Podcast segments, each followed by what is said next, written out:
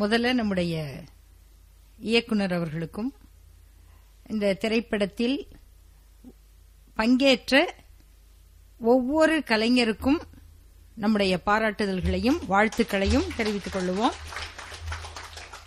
ஏன்னா இதுல ஒரு- ஒரு கதாநாயகன் இணை கதாநாயகன் கதாநாயகி இணை கதாநாயகி அப்படியெல்லாம் இல்ல. ஒரு காட்சியில் வந்து போகிற ஒரு பதா அந்த கதாபாத்திரம் கூட அந்த கதையோடையும் நம்ம வாழ்க்கையோடையும் பேசிட்டு போகுது. அதுல படம் முழுக்க வரக்கூடிய அந்த மூர்கன் அப்படிங்கிற அந்த அடையாளம். கழுவேத்தி மூர்கன் அப்படின்னா நாம கொம்பேரி மூக்கன் தான் தெரியும். நாம இது மூக்கனா மூர்க்கனா அப்படின்னும் அப்புறம் படி படிக்கும் போதுதான் புரிஞ்சிக்க முடியுது. கழுவேத்தி மூர்க்கன் அப்படின்னா என்னவா இருக்கும்? நமக்கு தெரிஞ்ச பாம்பு இல்லையே இது. அப்படிதான் வந்து நினைக்கிற தோணும் இது. அப்புறம் படத்தை பார்க்கும்போது அது புரிஞ்சிருச்சு. அப்போ இந்த பெயர்கள்ல கூட கண்டிப்பாக அதுக்கு தோழர் கௌதம் அவர்கள் ரொம்ப சரியா அந்த அடையாளத்தோட தான் பேர் வச்சிருக்காரு. ஏன்னா வந்து பூமி வந்து பூமியா இருக்கணும். பூமி பூமியா இருக்கணுங்கிறது தான் சமூகத்தின் எதிர்பார்ப்பும் கூட. மூர்கன் அப்படிங்கிறவருக்கு அது பிறவியிலேயே கொடுக்கப்படுகிற ஒரு பிரிவிலேஜ் அவர் இப்படிதான் இருப்பார். அவர் மூர்கனாக இருப்பது என்பது அவருக்கு பெருமை மட்டுமல்ல இயல்பும் கூட அப்படின்னு ரொம்ப அழகா அன்பா பிறக்கிற நல்ல ஆண் குழந்தைகளுக்கு சொல்லிக் கொடுக்கப்படுகிற தவறான ஒரு பாடம். நல்ல குழந்தைங்க தான். அந்த குழந்தை மனசுல நீ இப்படி இல்லடா நீ அப்படிதான். நீ அன்பு பாசமெல்லாம் உனக்கு கிடையாது. நீ வந்து வீரம் கோபம் வெட்டு குத்து. இதுதான் உன் பரம்பரை அப்படின்னு சொல்லிக் கொடுக்கப்பட்டே வளர்கிற குழந்தைகள் என்ன ஆவார்கள் அப்படிங்கறத இன்னைக்கு நம்ம பல வாட்ஸ்அப்கள்லயும் இந்த சமூக ஊடகங்கள்லயும் ஒரு நிமிடம் போடுகிற அந்த குழந்தைங்களை பார்க்கும்போது நமக்கு தெரியுது. பாவமா இருக்கு உண்மையிலேயே. அவங்கவுங்க நாக்கம் அடிச்சுக்கிட்டு பேசுறது அருவாள் வச்சுக்கிட்டு பேசுறது. உண்மையில அந்த பிள்ளைங்க மேல நம்ம கோபப்பட்டு காரியம் நடக்குமா? இல்ல. அந்த மூர்கனாகவே வளர்க்கப்படுகிற சமூகத்தில் அதையும் தாண்டி அந்த குழந்தைகளுடைய இயல்பான மனநிலை எப்படி அதை எதிர்கொள்ளுது? அப்படிங்கும்போது அந்த பையனுடைய அந்த சின்ன வயசு கதையை பார்க்கும்போது அவனை மாடு குத்துது பூமி அவனை தோல்ல தூக்கி போட்டு போறான். அன்னைக்கு இருந்து பூமிக்கு ஒண்ணுன்னா மூர்கன் வந்துருவான்டா அப்படிங்கறத கடைசி வரைக்கும் அந்த பையன் காட்டிக்கிட்டே இருக்கான். அந்த பள்ளிக்கூடத்துல இருந்து அந்த பையன் வந்து அந்த பேசுறதையும் நீங்கெல்லாம் போங்கடா நாங்க ரெண்டு பேரும் தான் விளையாடுறோம். அப்படின்னு சொல்லும்போது உங்களுக்கு என்ன நினைவு வருதோ இல்லையோ எனக்கு சமீபத்துல ஒரு ஆசிரியருக்கும் ஒரு பையனுக்கும் நடந்த ஒரு உரையாடல்ல டேய் அவன் வேற ஜாதிடா? அப்படிங்கறதுக்கு எல்லாம் சமந்தான டீச்சர் அப்படின்னு ஒரு பையன் சொன்னான்ல. அந்த பையன் அந்த சமூகத்தில இருந்து தானே அந்த பேசுறான். அப்போ நாம ஒட்டுமொத்தமாக இந்த சமூகமே இப்படிதான் இந்த ஜாதியே இப்படிதான் அவங்களே இப்படிதான் அப்படின்னு பேசிக்கிட்டே போகும்போது அந்த பையன்களையும் நம்ம தொலைச்சிருவோமே. இயல்ப எப்- அந்த சூழ்நிலை எப்படி பூமியை கொன்ற இடத்துக்கு மூர்கன் போக முடியாத சூழல் எப்படி உருவாக்கப்படுதோ அது இயல்பாக ஒவ்வொரு குடும்பத்திலும் இதை தாண்டி வர நினைக்கிற இளம் உள்ளங்களில் உருவாக்கப்படுது. அந்த நெருக்கடியை அந்த படம் வந்து அப்- அப்படியே அந்த இறுக்கத்தை வந்து காட்டிக்கிட்டே இருக்கு. அது கடைசி வரைக்கும் கொஞ்சம் நேரம் கூட நமக்கு அப்பா சரி வேற ஏதாவது பண்ணலாமா? மனசுல வேற ஏதாவது போன் எடுக்கலாமா? எடுத்தேன். ஆனா வேணா த- சில போனை கட் பண்ண வேண்டியிருக்கு. இல்ல இந்த சீன் முடியற வரைக்கும் நம்ம பேசிக்கலாம். அப்படிங்கிற மாதிரியாக ஒரு காட்சி கூட இல்ல. அவ்வளவு விறுவிறுவிறுவிறுன்னு அந்த இந்த மாதிரி ஒரு கதையை அப்படி கொண்டு போறதும் ரெண்டு காதல் பாடல்கள் இருக்கு. ஆனா வந்து உண்மையிலேயே எல்லோரும் ரசிக்கிற மாதிரி அந்த காதல் பாடல்கள் இருக்கிறதும் அந்த கதாநாயகி அவங்க பேரு தெரியல. உஷா? துஷாரா விஜயன். அப்படியா? இல்ல கண்டிப்பா இந்த பேர் இருக்கும் போதே அது தமிழ் பொண்ணா இருக்கும் நமக்கு தெரியும். அதனால இன்னைக்கு இப்ப தமிழ்ல வந்து அதுதான் ட்ரெண்டிங் தமிழ்நாட்டுல வந்து பேர்ல அவங்க நல்ல வேலை ஒரு ஷாவோட வந்துருச்சு. அது கூட அவங்க வச்சிருக்க மாட்டாங்க. அவங்க வச்சு சூட்டிக்கிற பேரை அது. இப்ப வந்து ரெண்டு மூணு ஷா இருக்கணும் ஒரு பேர்ல. ஸ்ரேயா ஷ், ஷ், அப்படியே கடைசியா வெறும் இஷ்லயே பேர் வச்சுட்டா கூட ஓகே தான் நமக்கு. அந்த அந்த மாதிரி போகுது. அவங்க வந்து அவ்வளவு அழகா அவங்க நடிச்சிருக்காங்க. அது மட்டும் இல்ல அந்த ஒரு அந்த முத்தம் கேட்டுட்டு கொடுக்காம திரும்பி போகும்போது அந்த பொண்ணோட முகத்துல அப்படி அந்த ஒரு மகிழ்ச்சியும் பரபரப்பும் அந்த காதலின் பெருமிதம். அது மாதிரி எல்லாம் பையங்க தான் பொண்ணுங்களை தள்ளிட்டு போய் அவங்கள அழகு பாக்குறதெல்லாம் ஹீரோயிசம் அப்படின்னு பாக்குறோம் அந்த பொண்ணு அந்த அவ்வளவு பெரிய ஹீரோவை தள்ளிட்டு போய் அப்படி செவுத்துல சாய்க்கும் போது அட பரவாயில்லையா அந்த பெண்ணுடைய இயற்கையான அந்த ரசனையை காதலை இவ்வளவு அழகாக நாகரீகமாக இப்படி காட்டுறோம்னு அவங்கள வந்து பல படங்கள்ல கதாநாயகி சுறுசுறுப்பா இருந்தாங்கன்னா அவங்கள அரலூஸ் மாதிரி காமிக்கிறாங்க. கதாநாயகி வந்து துடிதுடிப்பா இருந்தாங்கன்னா அவங்களுக்கு வந்து எதுவுமே தெரியாது. கதாநாயகன் அம்மா செத்து போய் அழுதுகிட்டு இருப்பாரு. கிட்ட போய் ஏய் பேசு பேசு பேசு. ஏய் என்ன பாரு என்ன பாருன்னு சு- சுத்தி ஆடிக்கிட்டு இருக்கிற மாதிரி அப்படிதான் காமிப்பாங்க. சுறுசுறுப்பான பொண்ணு அப்படின்னா அதுக்கு ஒண்ணுமே தெரியாது. அப்படியாக தான் காமிப்பாங்க. அப்படி இல்லாம ரொம்ப தெளிவு துணிவு. அந்த பொண்ணு வேலை பார்க்கறது எனக்கு ரொம்ப பிடிச்சது ரெப்கோ பேங்க் அது ரெப்கோ பேங்க் எங்க அதிகமா இருக்கும்னா பெரும்பாலும் அகதிகளாக திரும்பி வந்தவங்க. ம- மறுவாழ்வு தாயகம் திரும்பியோர். எங்கெங்க இருக்காங்களோ அங்கதான் அந்த வங்கியோடைய கிளைகள் இருக்கும். ராமநாதபுரம் அப்படி ஒரு மாவட்டம். நம்முடைய கவிஞர் எழுத்தாளர் கவிதா பாரதி அவர்கள் சொன்னார் பாருங்க. இதுக்கு பேசப்படாத செய்திகள் அவ்வளோ இருக்கு. அந்த செய்தியில வந்து அந்த ரெப்கோ பேங்க் இதெல்லாம் வந்து ரொம்ப முக்கியமானது. அதே போல அவங்க கீழத்தெரு அப்படின்னு சொன்னாரு. அது வந்து நான் நினைக்கிறேன் ராமநாதபுரம் பகுதிகளில் கீழத்தெரு என்பது இப்படி ஒரு குறியீடாக இருக்கலாம். மற்ற எனக்கு தெரிந்த தஞ்சை திருச்சி சேலம் அந்த பகுதிகளோட கிராமங்கள்ல கீழத்தெரு என்பது ஒடுக்கப்பட்ட மக்கள் வாழுகிற தெரு அல்ல. கீழத்தெருனா கிழக்கு தெரு தான். கிழக்கு தெரு மேற்கு தெரு வடக்கி தெரு தெக்கி தெரு. இதுதான் வந்து திசைகள். அது ஒவ்வொரு ஊருக்குன்னு ஒரு மொழி இருக்கு. அந்த மாதிரி அந்த ஊர்ல சொல்லும் போதே அப்படிதான் சொல்லுவாங்க. அப்படி கிழக்கு தெருங்கிறது எல்லாரும் அந்த அந்த ஊரின் பெரும்பான்மையாக இருக்கக்கூடியவங்க வாழ்ற பகுதி. இதுல வந்து அவர் சொல்ற அந்த கீழத்தெருங்கிற அந்த குறியீடு. காவல்துறையினுடைய கட்டமைப்பு. இதுல வந்து அதை எஸ்பியாக வரக்கூடியவர். அவர் பார்த்தா ஹிந்தி தான் பேசுறாரு. ஆனா அவருக்கு வந்து அந்த அரசியல் அதை அவ்வளவு அழகா அவர் எடுத்து காட்டுகிறார். இதுல வந்து இந்த ஒவ்வொரு ஜாதி வேறுபாடுகளையும் காண்பிச்சதுல ரொம்ப இந்த படத்தினுடைய முக்கியமான அம்சம் என்ன அப்படின்னு நான் நினைக்கிறேன்னா இந்த எல்லாத்திலையும் இந்த வர்ணாசிரமத்தை நிறுவி இன்னைக்கு காப்பாத்திக்கிட்டு இருக்கிற ஜாதிய வந்து இதுல காட்டவே இல்லை. அதுதான் உண்மையிலேயே இந்த படத்தினுடைய சரியான ஒரு பார்வை. என்ன நமக்கு வேணும்னா அவங்க சீன்லயே இல்ல. சீன்ல இருக்கிறது பூரா நம்ம தான் வெட்டிக்கிட்டதும் செத்ததும் குத்திக்கிட்டதும் சுட்டுக்கிட்டதும் என்கவுண்டர் செய்யறதும் செய்யப்படுவதும் நம்ம தான் ஆனா நம்மை இயக்குவது வர்ணாசிரமம் சனாதனம். இந்த சனாதனத்தின் காவலர்கள் எப்பயுமே நல்லா பத்திரமா இருப்பாங்க. இந்த நுட்பமான அரசியலை ஒரு அந்த காட்சிக்குள்ள கூட வராம அது நமக்குள்ள எப்படி இறக்கி விடப்பட்டிருக்குங்கிறத ரொம்ப அழகா சொல்லியிருந்தீங்க. இந்த வசனங்கள் ஒவ்வொன்றும்.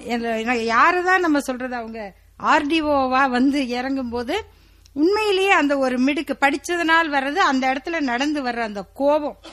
அவ்வளோ அழகா சொன்னாங்க. அப்புறம் எனக்கு அவர் பேர் வந்து அடிக்கடி மறந்துடும் நம்ம உண்மை. அவரை வந்து முனிஷ்காந்த்னு தான் எனக்கு தெரியும். அவர் பேர் அதானா? ஆமா.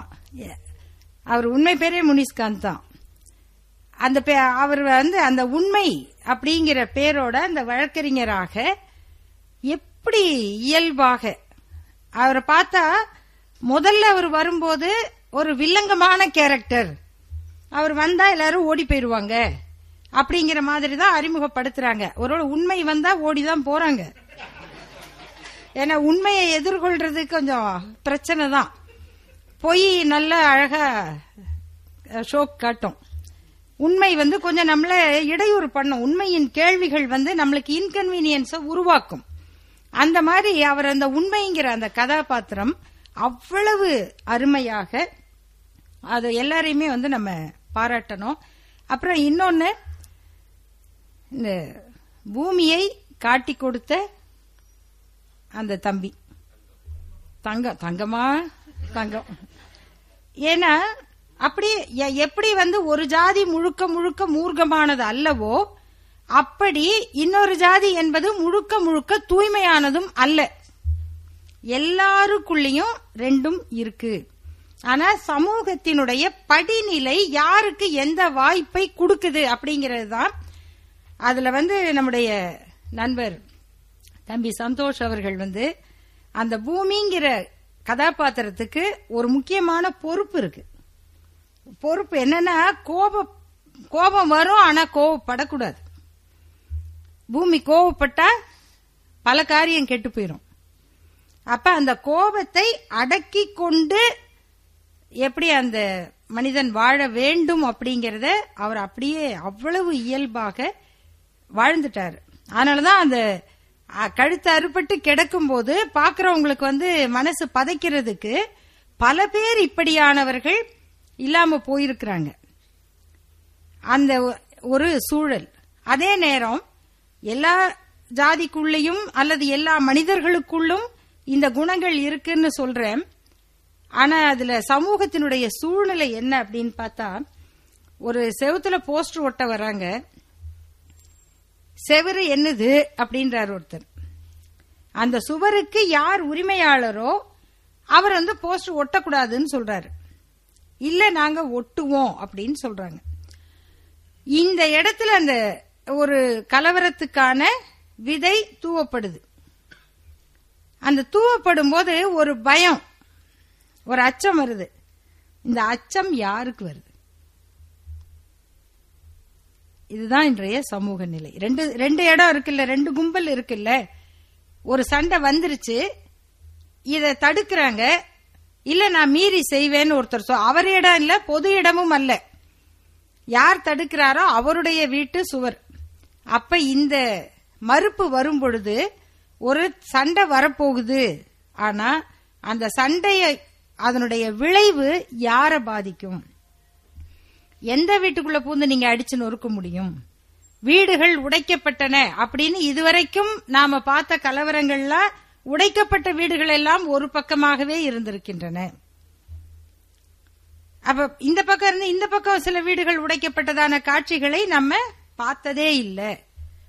இந்த சமூக படிநிலையை நாம புரிஞ்சுக்கிறது தான் இந்த படத்தினுடைய மிக முக்கியமான இலக்காக இருக்கு. அது மிகச் சரியாக போய் சேருது அப்படின்னு தான் நான் நினைக்கிறேன். அது வந்து- அதனாலதான் ஏன் வந்து அப்ப அந்த பக்கம் இப்படி எல்லாம் எல்லாம் இப்படி பாத்துக்கிறாங்க அப்படி ஒவ்வொரு கேரக்டரும் இப்படி எல்லாம் பாத்துக்குது. அதே மாதிரி இந்த பக்கம் ஒரு பத்து கேரக்டர் வச்சிருக்கலாம்ல. அப்படி அது நாங்க சமப்படுத்துறோம் அப்படின்னு. இல்ல அது சமப்படுத்த முடியாதது. ஏன்னா இங்க குறைகள் இருக்கும்.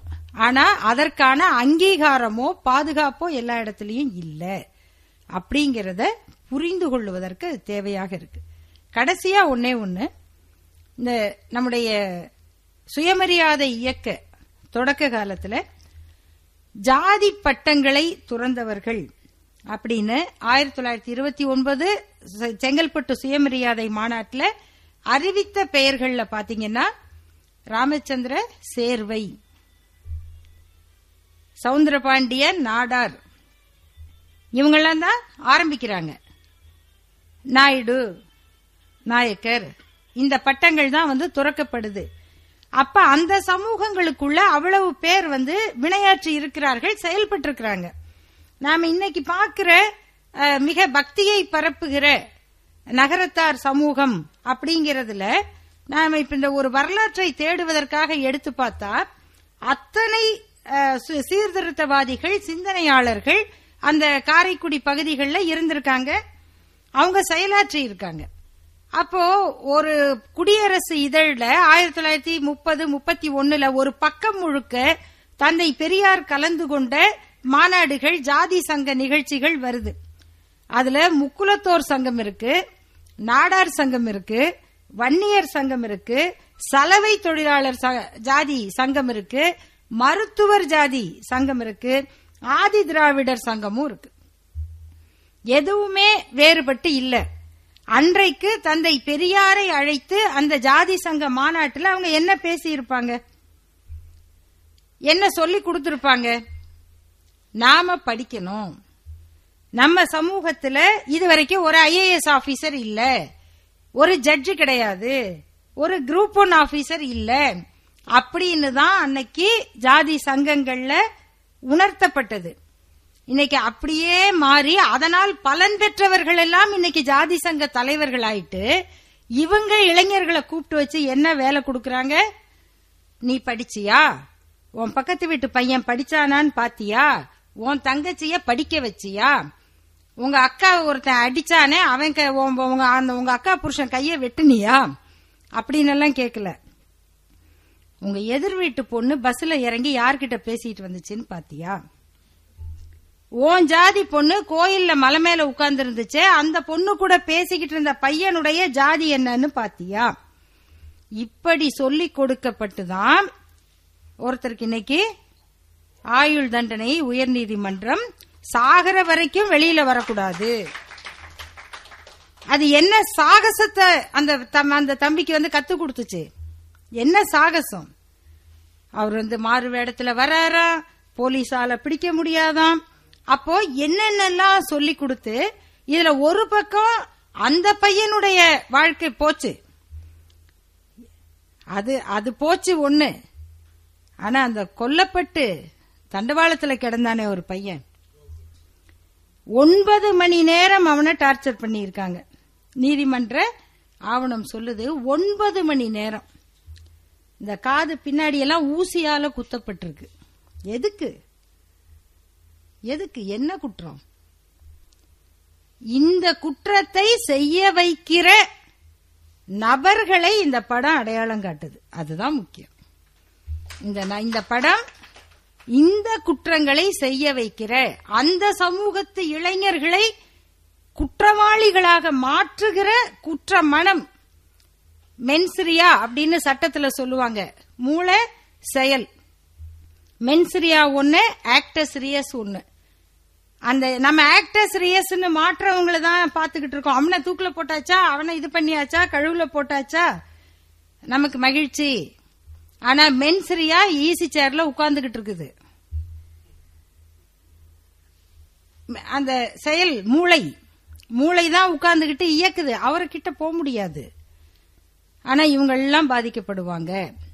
அத- அந்த செயலை ஆட்- ஆட்களை அடையாளம் காட்டியதற்காக உங்களுக்கு திரும்ப எங்களுடைய பாராட்டுதல்களை தெரிவித்துக் கொள்கிறோம் நம்முடைய எழுத்தாளர் சிந்தனையாளர் சுகுணா திவாகர் அவர்கள் ஐயாவை பற்றிய அவதூறுகளுக்கு அவ்வளவு வலிமையான விடைகளை கொடுத்த ஊடகத்திலிருந்து எழுதியவர்கள்ல மிக முக்கியமானவர்.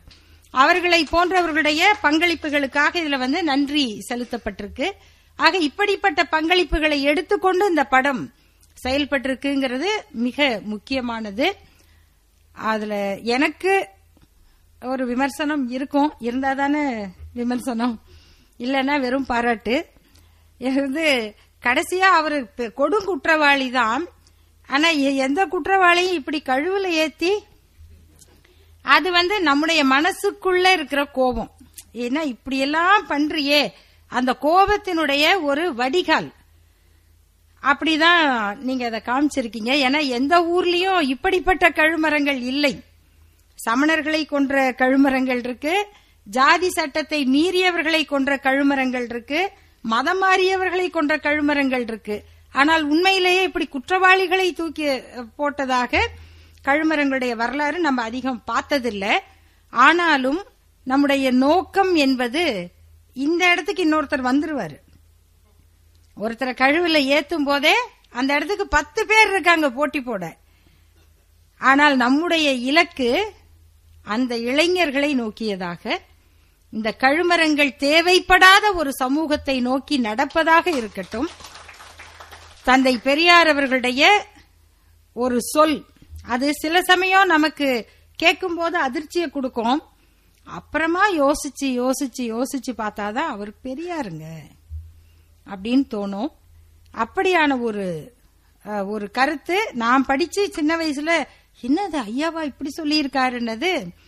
கிராம சீர்திருத்தம் அப்படின்னு பேச ஆரம்பிச்சு என்னை கேட்டீர்களானால் கிராமங்களே இருக்கக்கூடாது.